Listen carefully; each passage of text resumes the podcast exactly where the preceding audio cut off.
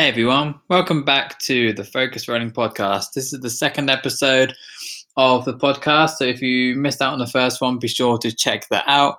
Um, in the first one, I kind of talk about what focus running is, who I am, um, the reason I started focus running in the first place. This episode is going to be all about setting running goals. Um, it's got to the end of the summer now. Um, people are thinking about an autumn marathon or they're thinking about training for London Marathon, building that base mileage. Um, this is the kind of time where you should be thinking about what goals you should be setting, um, whether that is to increase your mileage throughout the week, whether that's um, just being more consistent with your running, being able to run non-stop. So I wanted to use this episode as a, a way to help you create those running goals because it can be quite a daunting process um, thinking about what goals to set um, however big or small they are. Goals are what keep you focused. Goals are what keep you motivated. So it's really important to have them. There's no point going into a training block without one um, like I said, whether it's a small goal such as running three miles extra each week if you're following the 10% rule, or it could just be fitting in another kilometer effort within your session. So, first of all, think about what goals you're going to set and if they're realistic to you as an athlete. Whether you're setting out to be able to run a specific time for a 5K or you're planning on entering your first race, as you progress through your goals, you'll find that your motivation and enjoyment increase but the pain will definitely stay the same. The best thing that I can recommend to you when you are creating your goals is to create smart goals. Um, and I do mean smart goals as in they are smart, but also it's an anagram of S M A R T. So S stands for specific.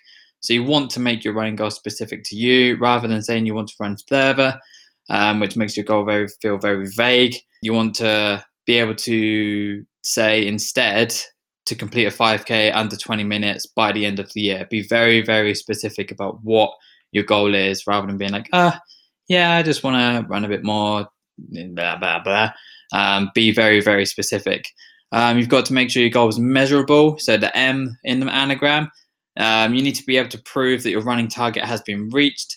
Um, instead of guessing what time you're running or have run, And the best thing that you can do is invest in a running watch or invest in a coach uh, that can write down your times um, and then you can revisit these times that you've written down when you do the same session before. Your goals have got to be achievable. So you can't set a goal that you think is way, way, way out of touch. You got to be wary of setting a goal that isn't isn't achievable for you. So an example of a non-achievable goal would be breaking a world record when you've only been running for two weeks, unless you're stupidly talented in which there could be someone out there there is but it's not a very crazy achievable goal. So instead a more achievable goal would be completing your local half marathon in dot dot dot time based on what training you've been doing. Uh, your goals have got to be realistic so have some common sense when setting the goals. Setting a target of improving your 10k time by 20 minutes within six weeks isn't really a realistic goal um, but something like improving your 10k time by two minutes if you've only been running for, say, I don't know, eight or nine weeks, is quite an achievable goal. Or if you are at the top end of the spectrum where you're fighting for seconds, something like knocking 10 seconds off your PB may be more realistic. Also, lastly, make sure your goals are time related. So the T within the anagram, um, you've got to have a final fixed point on when your goals are going to be finished. So normally a training plan would be 16 weeks for a marathon. Um, so your goal would end on 16 weeks. Um, and how you write that goal down, it could be like when I run a park run in 12 weeks, I'm going to beat my time by one minute. Um, that's a time related goal, but you also add your specific and achievable goal within there as well. So this all comes part and parcel in like knowing how to set running goals. They're a massive part in how well you can achieve your goal. Some good examples of goals to have within your training are things like being able to run non-stop, especially if you're a beginner. Running continuously for a short distance doesn't come as easily as it does to others. Um, setting yourself the goal of running non-stop over a given distance that you decide is an awesome place to start. Think of little wins with this goal. Last week you may have done one lap of the park, but the following week you can run a lap and a half. Secondly, you want to make sure you're enjoying your running. There's no point getting up at the crack of dawn, putting your trainers on, going out the door because you hate it and because you feel like you have to do the training. If you do feel like you're not enjoying the training, mix things up a little, go on a different route, try different trainers out, try listening to music, listen to a podcast, um, try different sessions, just every single thing that you can do to make that run more enjoyable. And if it's not enjoyable, have a break.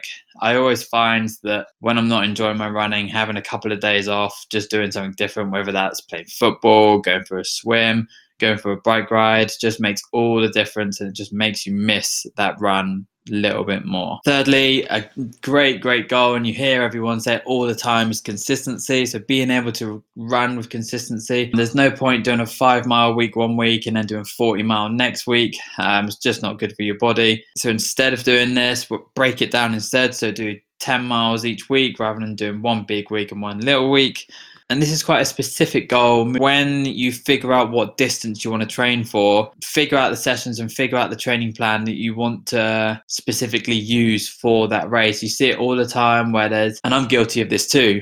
Runners find a training plan online, they're like, oh yeah, yeah, that'll do. Take take that up. Yeah, they may get a PB, but think about if you trained more specific to your goal. Say you picked a marathon plan and on the plan it said 200 meter repeats. This is going to be helping you with your neuromuscular system, so your technique, if you are doing them at a certain effort. But if it's like telling you to do it balls out, it's not going to help you at all. And one big, big last goal that I want to cover is entering your first race. If you've been contemplating about doing one, completing a race has to be your ultimate goal, whether you are the runner that is chasing a time or completing a distance for the first time. It entails every aspect of a SMART goal, which was explained earlier in the podcast.